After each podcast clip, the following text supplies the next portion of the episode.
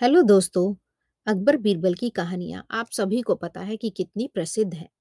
बीरबल राजा के नवरत्नों में से एक माने जाते हैं। उनकी प्रसिद्ध कहानियाँ मैं आपको सुनाना चाहती हूँ। कहानी का नाम है बुद्धि से भरा घड़ा मतलब विजडम पॉट। तो चलिए कहानी शुरू करते हैं। एक दिन श्रीलंका से एक सेवक अकबर के दरबार में पहुँचे। सेवक ने कहा, महाराज, मुझे यहाँ श्रीलंका के महाराज ने बुद्धि से भरा घड़ा लाने के लिए भेजा है। उन्होंने कहा है कि आपके दरबार में बहुत बुद्धिमान और पढ़े लिखे व्यक्ति हैं, जो पूरे संसार में प्रसिद्ध हैं। यह सुनकर राजा अकबर के दरबार के सभी लोग आपस में बातें करने लगे कि श्रीलंका के राजा ने यह क्या मांगा है? बुद्धि को घड़े में कैसे भरा जा सकता है? राजा अकबर को उस सेवक की बात सुनकर गुस्सा आ गया। उन्होंने उस सेवक से कहा तुम्हारे महाराज हमें मूर्ख बनाना चाहते हैं, हम उनकी इस शिक्षा को पूरा नहीं कर सकते। तभी बीरबल खड़े हुए और बोले, रुकिए महाराज, हम उनकी इस शिक्षा को ज़रूर पूरा कर सकते हैं, पर हमें कुछ समय चाहिए। सेवक ने हँसते हुए कहा, समय की कोई चिंता ना करे, मैं यहाँ कुछ समय के लिए और रुक सकता हूँ। फिर बीरबल अपने घर चले गए और उन्होंने एक सेवक को बुलाकर कहा, जाओ छोटे मुँह वाले बड़े बड़े घड़े ले आओ। सेवक ने बीरबल को बहुत सारे घड़े लाकर दे दिए। वह सारे घड़े लेकर वे एक ऐसी जगह गए, जहाँ कद्दू के पौधे लगे हुए थे। बीरबल ने घड़ों को कद्दू के पौधों के पास रखा और फूलों को घड़ों के अंदर रख दिया। इसके बाद उन्होंने खेत में काम करने वाले किसान को आदेश दिया कि इन घड़ों को हिलाया ना जाए, जब तक मैं आदेश न दूँ।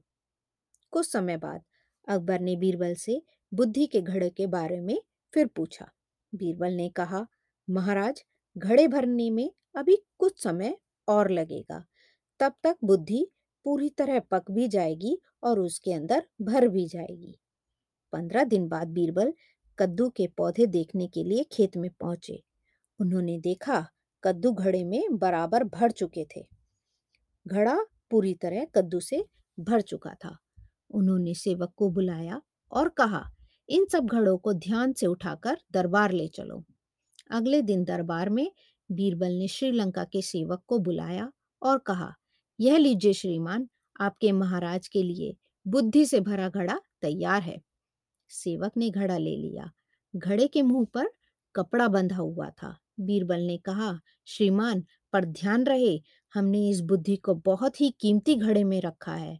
तो मैं आपसे प्रार्थना करना चाहता हूँ कि हमें यह घड़ा बिना कोई नुकसान पहुँचाए खाली करके वापस दे दीजिएगा।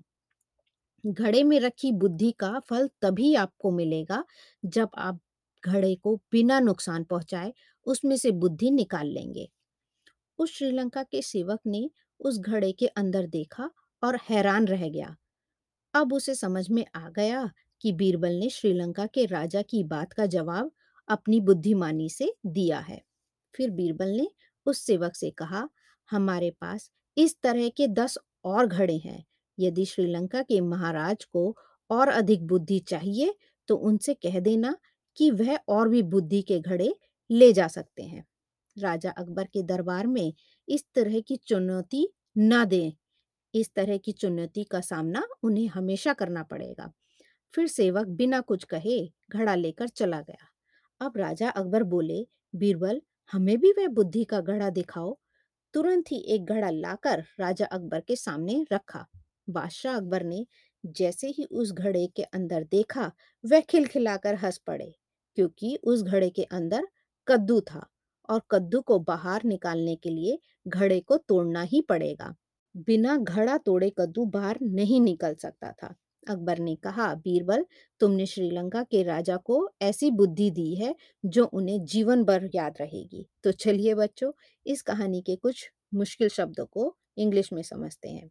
बुद्धिमान इंटेलिजेंट घड़ा पॉट कद्दू पंपकिन पौधे प्लांट्स सेवक सर्वेंट किसान फार्मर मूर्ख स्टूपिड प्रार्थना प्रे तो चलिए बच्चों, फिर मिलते हैं एक नई कहानी के साथ। नमस्ते बच्चों।